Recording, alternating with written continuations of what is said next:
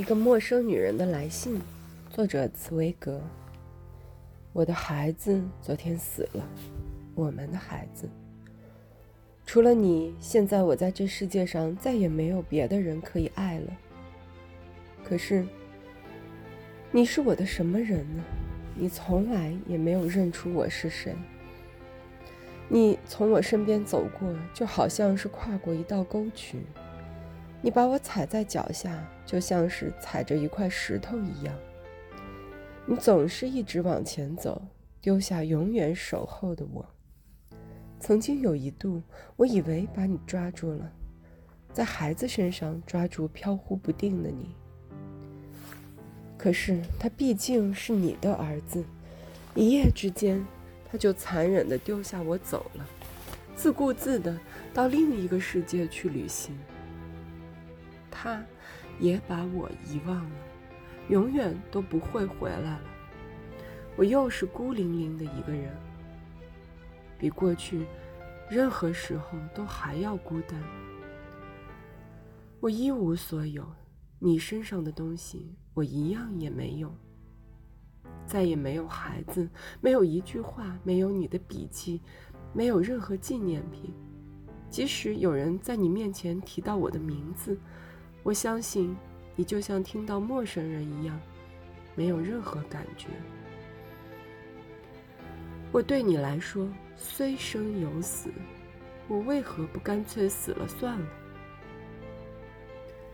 既然你已离我而去，我为何不远远的走开？不，亲爱的，我不是埋怨你，我并不是想把我的悲苦丢进你充满欢乐的生活里。别担心，我不会再来烦你了，请原谅我。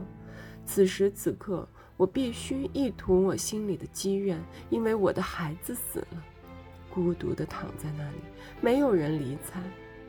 就这一次，我必须和你谈一谈，然后我会安静地回到我的黑暗里，就像这些年来，我一直默默地待在你的身边。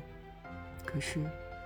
只要我活着，你永远也听不到我的哭喊。只有等我死去，你才会收到我这份遗书，这份来自一个女人的遗书。她爱你胜过所有的人，而你从来也没认出她。她始终在等着你，可是你从来不曾召唤她。也许，也许你以后会想召唤我。而我将无法再死心塌地地回应你了，因为我已经死了，再也听不到你的召唤了。我没有留给你半张照片，没有给你留下一个印记，就像你什么也没有留给我一样。今后，你将永远也认不出我，永远也认不出我。活着的时候，我的命运是如此；死后，我的命运也一样。我不会要你在我临终之前来看我。我要走了，你并不知道我的姓名，也不知道我的长相。你在遥远的地方，不知道我即将死去，这样我才能死得轻松。如果我的死亡会带给你个痛苦，我就无法安心的死去。我再也写不下去了，我觉得脑袋好沉重，我的四肢疼痛，我正在发烧。我想我必须马上躺下来，也许过一会儿，这阵痛苦就会过去。也许老天爷会对我开一次恩，我用不着亲眼看着他们把孩子抬走。我实在写不下去了，永别了，亲爱的，永别了。我要谢谢你。不管事情如何演变，过去那样子就很好了。直到我咽下最后一口气为止，我都要感谢你。我很好，因为要说的我都说了，你现在知道了。不，你只是感觉到我是多么的爱你。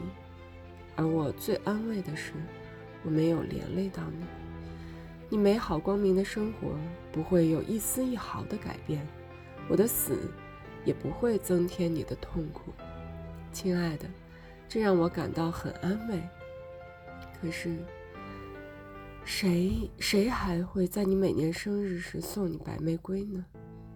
啊，花瓶将要空空的摆在那里，一年一度在你四周吹拂的微弱气息和轻微的呼吸，也将就此消散。亲爱的，听我说，我请求你，这是我对你的第一个，也是最后一个请求。请为我做这一件事。每年生日的时候，在那个每个人总会想到自己的日子里，去买一些玫瑰花，插在花瓶里。照我说的去做吧，亲爱的，就像别人一年一度为纪念死去的爱人所做的弥撒一样。可是，我已经不再相信天主了。我不要别人做我帮我做弥撒，我只相信你。我只爱你，只想在你身上继续活下去。唉，一年就只活那么一天，就像我从前活在你的身边一样，全然寂静的活着。我求你，照我说的去做，亲爱的。这是我对你的第一个请求，也是最后的请求。我感谢你，我爱你，我爱你，永别了。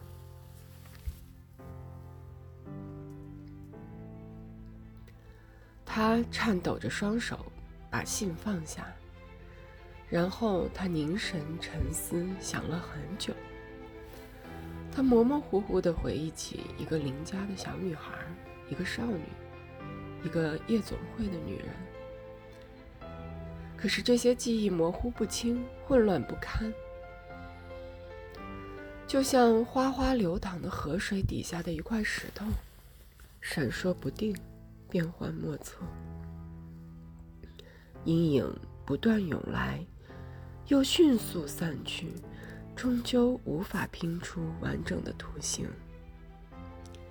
他勾起一些情感上的回忆，却怎么也回想不起来。他似乎梦见过所有这些影像，常常在深沉的梦里见到，然而，并不真切。他的目光忽然落到前面书桌上的那只兰花瓶上，瓶里是空的。这些年来，第一次，在他生日这一天，花瓶是空的，没有花。他悚然一惊，仿佛觉得有一扇看不见的门突然被打开了，阴冷的气流从另外一个世界吹进了他宁静的房间。他感觉到死亡。感觉到不朽的爱情，